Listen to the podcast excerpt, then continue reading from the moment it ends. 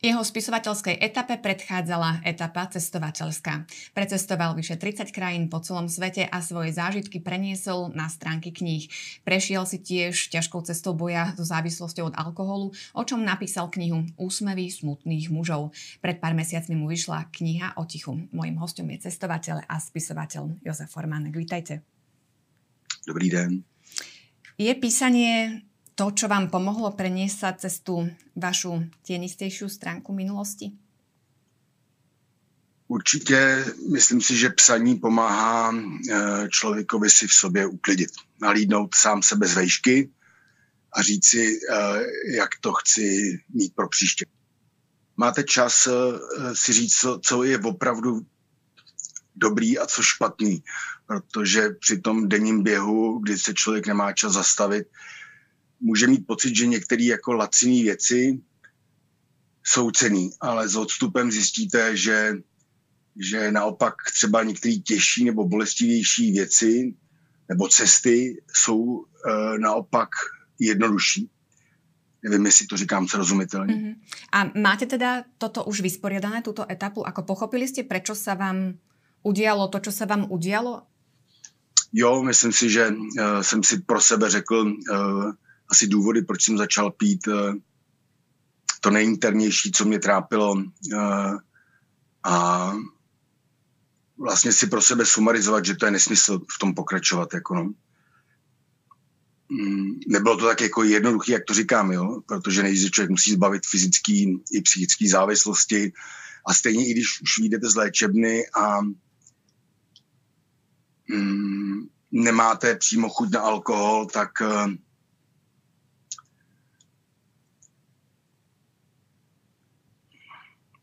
vás furt eh, eh, nejste svobodný. Pořád vám v hlavě tiká otázka, to už se opravdu nikdy nenapiješ, to zvládneš už eh, na pořád bez alkoholu. A ať jsem dělal cokoliv, mluvil jsem s někým, řídil jsem auto, jedl jsem, tak jsem si furt říkal, to už opravdu nikdy. A říkal jsem si, že buď se z té otázky jednou zblázním, nebo začnu pít kvůli tomu. A pak nevím proč a nevím jak, ale asi tak po roce od léčebny, díky bohu, najednou z ničeho nic jako lusknutím prstu, ta otázka zmizela. Zmizela jakákoliv touha na alkohol, i strach z něj. Prostě vidím ostatní okolo sebe pít a uvědomuji si, že je to jako nic neříká. Dokonce jsem ženě říkal nedávno, jsme byli nějaký rodinný oslavě, já jsem pak jsem odcházel, říkám, to je zvláštní, Vidíš, to mě za celou oslavu nenapadlo, že ostatní pijou alkohol. A teďka jsem si uvědomil, že vlastně jsem o tom ani nepřemýšlel, že vlastně zmizely jakýkoliv myšlenky o alkoholu, což je pro mě vysvobození, ale uh, neřeknu vám, že to je mé práci. Nevím, jak to přišlo. Uh, hmm. Prostě to jednoho dne A to přišlo z dne na den? Z dne na den, prostě lusknutím prstu. Asi po roce prostě najednou to zmizelo, já jsem byl rád, nevracel jsem se k tomu, nevyvolával jsem si uh, nějaký přeludy minulosti v sobě a řekl jsem si, že půjdu uh, jinak tím životem, jinou cestou. Mm-hmm. Keď sme ešte pri tej závislosti, uh, počase, keď ste teda vyhodnocovali, zamýšľali sa nad tým, čo sa stalo, viete aj mhm. pomenovať, prečo ste vůbec začali piť? Tak těch důvodů tam bylo asi jako víc. Uh, jeden z nich byl, že jsem uh, zažil rozvod se svojí první ženou a já si myslím, že rozvod eh, je velmi těžká záležitost, eh, ať už pro toho, kdo ho vyvolal, anebo i pro toho, kdo, kdo je obětí jako v tom, v tom uh, rozvodu a uh, dolehne to na vás. Já si myslím, že to je jako velmi bolestivá zkušenost. Do toho půl roku třeba se mnou nekomunikovala nejstarší dcera. Ale hlavně jsem začínal být unavený sám ze sebe, protože se mi často stávalo, že za mnou chodili v baru lidi a říkali mě, že mý knížky jsou úžasný a já jsem úžasný. A jenom já jsem jako uvnitř sebe věděl, že tak úžasný úplně teda nejsem, protože do té úžasnosti mám daleko, neboť jsem měl hodně rád bary, eh, ženský, zábavu, eh, nebyl jsem vždycky dochvilný, byl jsem cholerický. A vlastně mně docházelo, že ty mý knížky jsou lepší než já, eh, že že jako dostal jsem najednou touhu, eh, abych i podle nich žil, nejenom je psal, ale opravdu se snažil naplňovat v každodenním životě, byť eh, to není určitě jako eh, věc, kterou si řeknete a, a ona od dalšího dne takhle funguje. Čiže jste přišli na to, že vás něco jako keby presahuje a ten alkohol vám to mal vyřešit? Uh, alkohol je takový mokrý hadr, který si člověk hodí na hlavu, když, když prostě uh, už je unavený z toho okolního světa, z těch povinností, složenek, uh, z těch výčitek sám o sobě, tak se napije a najednou se odluční od toho okolního světa. A má klid a ticho. Ale uh, to je takový to ticho uh, špatný, který vlastně vám chvilku pomůže, ale v celkovém kontextu se neustále propadáte hloubš a hloubš uh, do nějaké osamělosti uh, i takového táhlého smutku a pocitu, že nic nemá smysl. A o akom tichu píšete ve vašej posledné knihe? To píšu o tichu, který mě naštívilo zhruba před čtyřma rokama, kdy uh, se ze mě jako uh, nevěřícího člověka stal během jedné noci hluboce věřící člověk, kdy jsem prožil něco, hmm, co si neumím do dneška jako vysvětlit, ani jako co, už o to nesnažím. Uh, kdy mě psychiatři řekli, že jsem měl halucinace náboženského charakteru nebo jsem prošel psychospirituální krizí. Mm, já jsem měl pocit, že na mě mluvil Bůh a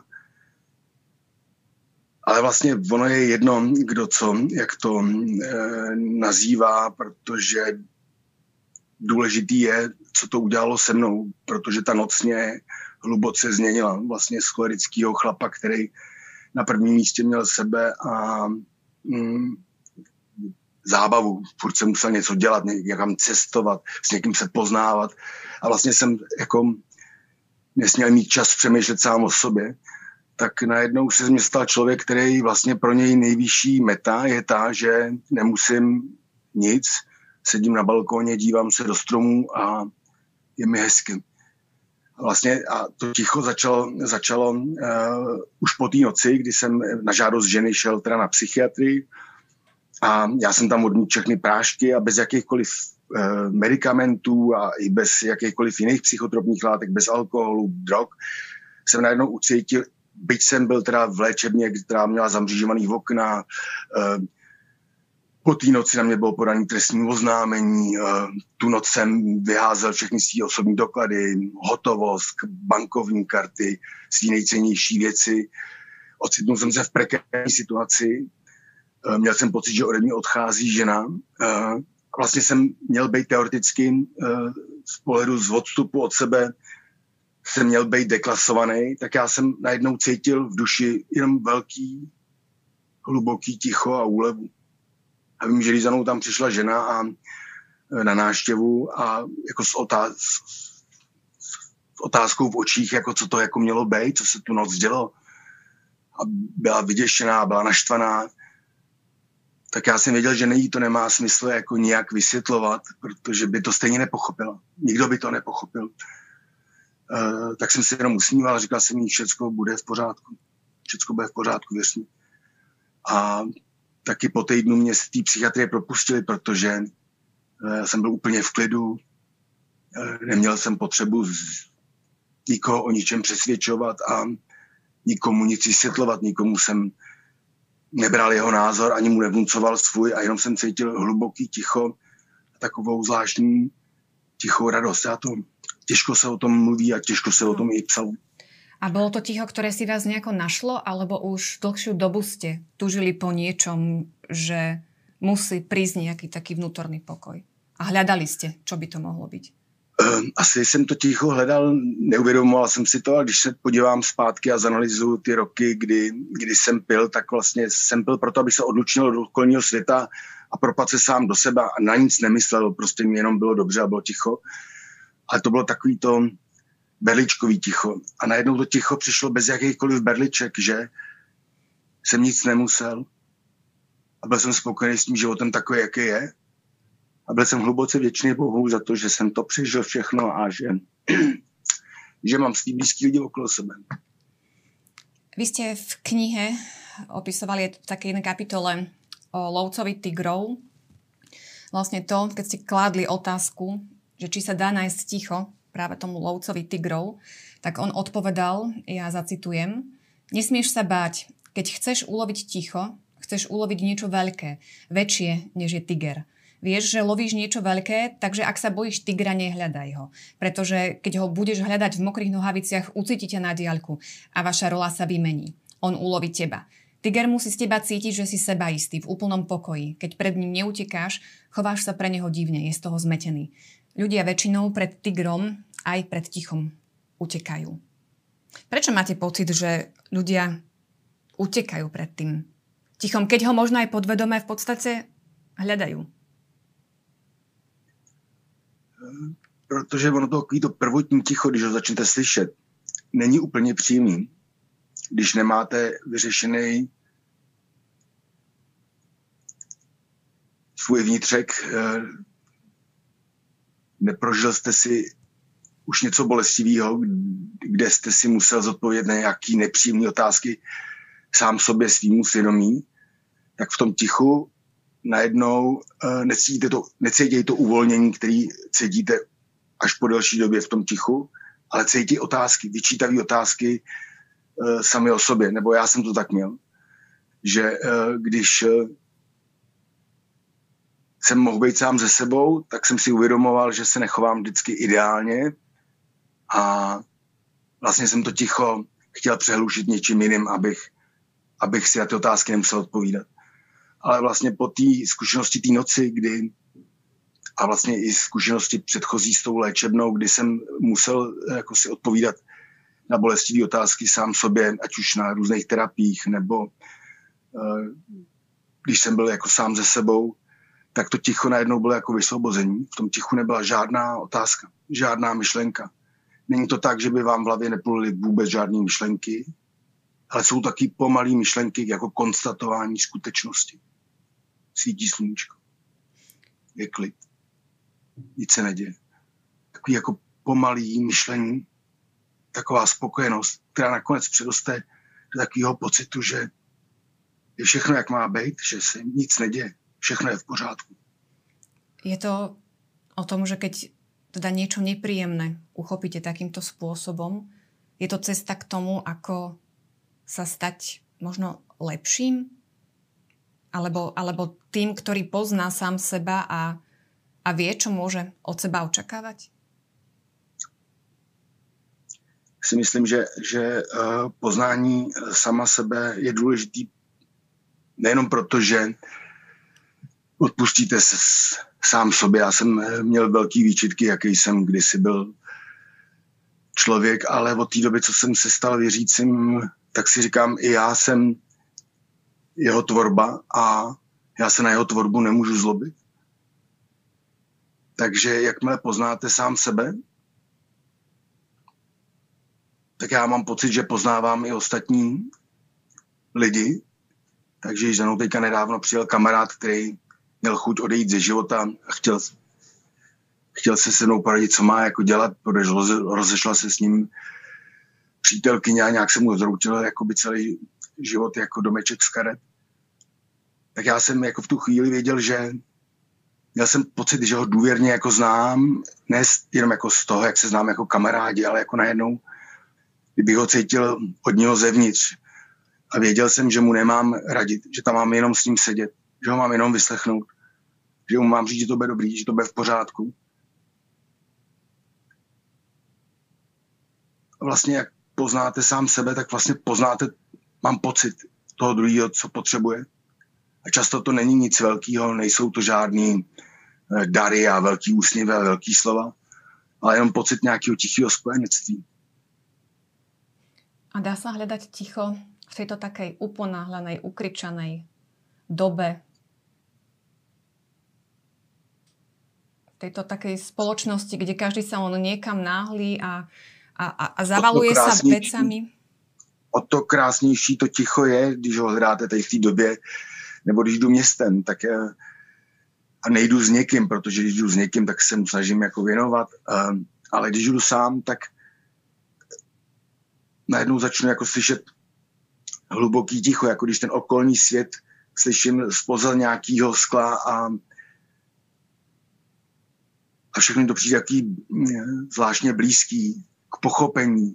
I ostatní lidi, co jdou proti mě, usmívám se a je mě zvláštně jako hezky. A vlastně takový krásný kontrastní ticho, až za kterým slyšíte to cinkání tramvají a, a to uh, houkání uh, klaxonů aut nebo hudbu z obchodu, když jdete po městě. O to víc uh, to ticho je léčivý, když pak přijete do lesa. Já rád běhám, takže když si jdu zaběhat, tak běhám bez sluchátek, protože si uvědomuji tlukot vlastního srdce, slyším šum uh, listí ve větru, uh, o to, o to víc to prožívám, zvlášť takhle sluneční den, jako takový dárek, kterým krásně startuju den.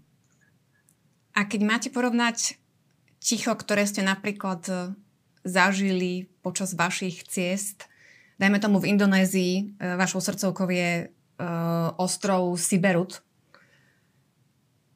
Je mm. tam rozdiel v nachádzaní toho ticha niekde v pralese a niekde, niekde naozaj v civilizácii. Vidíte tam nějaký rozdíl? Ne, jenom si to člověk, když ještě to hluboký ticho neznal, neuvědomoval, že to je tak léčivý. A léčivý doslova, nejenom pro psychiku, ale pro celkový životní jako pocit. Ale uh, vzpomínám si na ty okamžiky uh, a vlastně už od dětství, nejenom jenom když jsem cestoval. Vím, že jsem šel jednou ze školy, bylo mě, já nevím, no, okolo 8-9 let a, a byl jsem nějaký vyděšený ze špatný známky a, a s někým jsem se tam popral ve škole. A bylo mě, nebylo mě dobře a, a najednou prostě jako jsem se zadíval na takový rozkvetlý, uh, rozkvetlý uh, keře, svítilo slunce a mě najednou všechno to zlý najednou zmizelo a bylo mě krásně. Já jsem to nechápal úplně jako obrovská pro mě na střih. A to se mě jako opakovalo víckrát, nebo když jsem šel poprý do tropického dešního pralesa, kam i mentavajci vstupují tak zvláštně stišení, jako nakrčení, taky jako pokorný. Oni říkají, že pro mentavajce je eh, jsou vrcholky hor v tropickém deštním pralese něco jako pro nás eh, křesťany je katedrála nebo kostel, takže tam vstupuje tak obezřetně. A když opravdu v uvidíte ty 30-50 metrů vysoký stromy, ty klemby těch pralesních velikánů, do toho ty cikády a jinak hluboký ticho a občas zakřičení ptáka, tak ano, tak to ticho je velmi, velmi podobný. Jako no. Krásný ticho je taky na vrcholcích hor. Úžasný ticho je v poušti v noční. Nebo na opuštěných plážích moře, oceánu. E, mám rád ticho v kostele. Já e, někdy si zajdu do kostela jen tak si sednout. A když se zavřou ty, e, ty vrata nebo ty tak jako když vás to fakt odluční od toho okolního světa, je tam i takový zvláštní jako chládek, taková zvláštní vůně toho starého dřeva, tak mě to vždycky tak jako sklidní, že jako chodím si tam jenom tak jako nasosat ticho, jako no, ale, ale, ale stejně to funguje, i když si jdu zabíhat nebo se jdu jenom projít lesem. No. O vašej knihe o tichu ste povedali, že je to vaša najosobnejšia kniha, že je hmm. iná ako tie ostatné je inak písaná. Mm. Možno by sme si aj povedali, že práve taká najosobnejšia bude uh, vaša kniha Úsmevy smutných mužov, tá, ktorá bola aj, aj sfilmovaná práve preto, že tam ste naozaj išli s kožou na trh. A, a to svoje osobné svedectvo, to, čo ste prežívali, tam naozaj veľmi autenticky bolo zdôraznené. Prečo ale teda aj napriek tomuto svedectvu uh, z knihy Úsmevy smutných mužov je práve táto kniha o tichu, o tichu taká najosobnejšia? jsem se rozhodl, že jako nechci psát o sobě uh, primárně, ale o svých blízkých, uh, o své rodině, o svých kamarádech, o lidech, uh, který jsem potkal na cestě, nebo o lidech, kteří mě ovlivnili nějak. A zajímavý je, že vlastně, když jsem psal o nich, tak jsem se odkopal nebo odkryl nejvíc, protože skrz ty blízký já, já mám pocit, že vlastně ty příběhy těch blízkých nás definují. Že mě nedefinuje to, kdo jsem, co jsem napsal, nebo ale to, jak se jako chovám k blízkým lidem, jakože jaký oni zažívají pocity a jaký oni mají život a tak to vlastně, aniž bych to jako tušil, vykreslilo i, i, i postavu vypravěče, aniž bych si to přál, ale když jsem to dočet eh, eh, při eh, korekturách, tak jsem si uvědomil, že to je vlastně asi nejosobnější věc, co jsem kdy napsal, no. protože tam taky píšu o kamarádech, co mě umřeli. píšu tam o, o tatínkovi, který, který má těžkou nemoc a bojuje s ní píšu tam o e, kamarádech, který zažili těžké životní okamžiky a, a na životní e, křižovatce se e, rozhodovali, kudy dál jít. Je to knížka, kde vlastně e, porovnávám ten jejich pohled na svět s tím svým a ujasňuju si, co, co je pro mě vlastně e, definitivně důležitý. A je aj tento rozmer silný, čo sa týka aj vášho boja so závislosťou, že ste si povedali, že aj práve pre tú moju rodinu, práve pre tých mojich blízkych, práve pri tých mojich kamarátoch sa mi oplatí bojovať, sa mi oplatí tu byť, lebo práve cez nich som ja tým, kým som? Ano, ale musím říct na druhou stranu, já už teďka s alkoholem neboju. Já už, eh, no, mě z hlavy zmizel i myšlenky na něj já ho nepřivolávám, já sice o tom často mluvím, když ještě nebyl koronavirus, tak jsem často jezdil na přednášky a mluvil jsem otevřeně o té zkušenosti, uh, ale jinak v běžném životě vlastně nemám potřebu o tom mluvit a přemýšlet, takže už s ním ani neboju, že myslím si, že nejlepší způsob, jak s něčím přestat bojovat, je přestat tomu věnovat pozornost. Mm-hmm. Ale skôr som myslela práve na to obdobie, keď ste napríklad sa aj liečili, že či tá myšlienka na to, že mám tu, dajme tomu rodinu, mám tu priateľov, bola dostatočne silná na to, aby ste dokázali zvádzať ten Určitě vám to pomáhá, ale všichni terapeuti vám jako řeknou, že člověk by neměl přestávat pít uh, kvůli někomu a měl by přestat pít kvůli sobě. A, a já to říkám tak, že takhle to myslím zaznělo ve filmu, že chci přestat pít kvůli sobě, abych tady mohl být pro svý blízký lidi. Protože můj táta mě potřebuje, mý děti mě potřebuje, mé maminka mě potřebuje, mý děti mě potřebují, moje žena mě potřebuje. Uh, tak vlastně uvědomění, že když budu pít, tak to může během roku, dvou let skončit tam. A já je tady jako vlastně sovětsky nechám uh, lidi svýho kmene na pospas. No. A za jakými pocitmi jste pozerali film? Eh, nebylo to, já jsem samozřejmě byl u natáčení, takže jsem to viděl, říkal jsem si tak jako, no není to jako úplně veselý film, ale to nějak dám, jako je to eh, hezký film o špatných věcech, to, to nějak jako ukoukám a viděl jsem to i ve střížně, ale ono je něco jiného to vidět ve střížně s režisérem a se stříhačem a něco jiného to bylo vidět na předpremiéře ve Zlíně, tuším, kde bylo za mnou třeba 600 lidí v publiku. A mě najednou při sledování toho filmu asi v půlce se udělalo hrozně zle, jako když jsem měl v břiše kamení a říkal jsem si, že snad ze sálu odejdu. Jak to pro mě bylo nedokoukatelný a vím, že jsem v té chvíli neměl moc rád Dana Svátka i Davida Švelíka, jinak, jinak, když to jsou jinak mý kamarádi. Za to, jak nekompromisní zrcadlo mě uh, jako nastavili. Ale Eh, nějak jsem to jako ustál a z toho sálu jsem neodešel. Bylo to bolestivý, ale bylo to fakt utrpení. Ale zůstal jsem tam a uh, pak jsem se celou, vím, že celou cestu ze Zlína do Ústí nad Labem, těch několik hodin v autě jsem si říkal, jestli jsem musel být uh, tak upřímný, jestli to, jestli jsem uh, tam musel dávat do té úplně všechno. A, uh, a vlastně na tu otázku mě pak odpověděl jeden člověk na premiéře v Lucerně v Praze, který tam přišel ještě před promítáním filmu a přinesl mě eh, jako dárek eh, fotku své rodiny. A říkal mě, že on pil a pil tak, že od něj odešla žena i s dvouma dětma a že když od něj odešla, tak on si vzpomněl, že mu dala nějakou knížku, tak si na ní podíval, byla to kniha Úsměvy smutných mužů a on si ji teda přečet.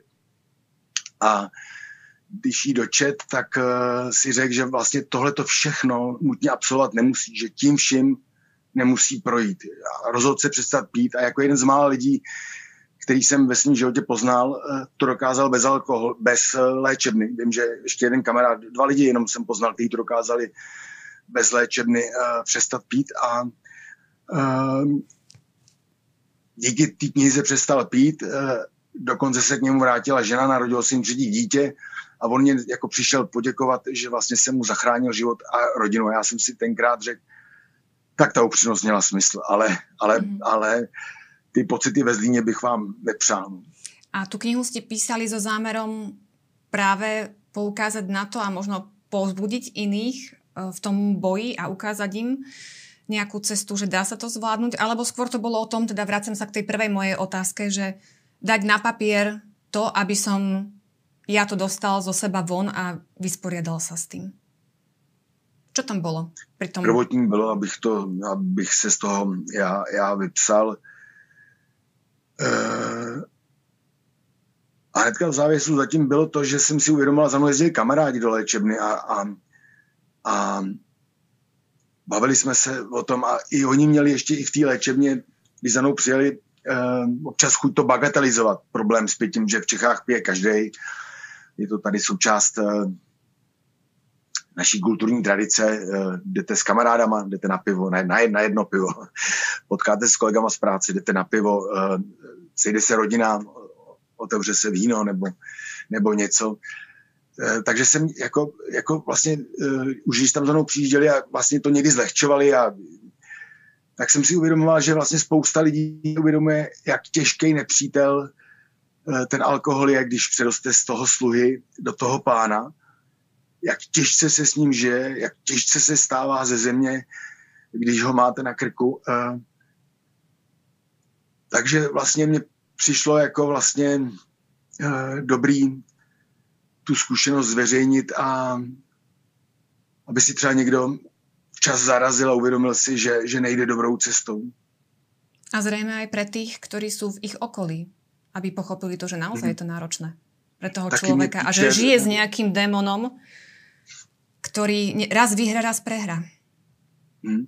Ale taky mě psali právě, jak jste, jak jste uh, jmenovala uh, blízký uh, alkoholiků. Uh, mě psali, uh, mě psala třeba dcera jednoho tatínka, který se upil k smrti a ona ho v podstatě po smrti nenáviděla. A až po dočtení knížky uh, mě psala, že mu odpustila, že, že mě za to děkuje, že vlastně najednou se jí hrozně ulevilo, že že to pochopila, že ani on to neměl jednoduchý, že to taky asi pro ně musela být bolestivá cesta, že, že si s tím asi taky nevěděl rady, že to asi taky pro něj nebylo jednoduchý s tím bojovat. No.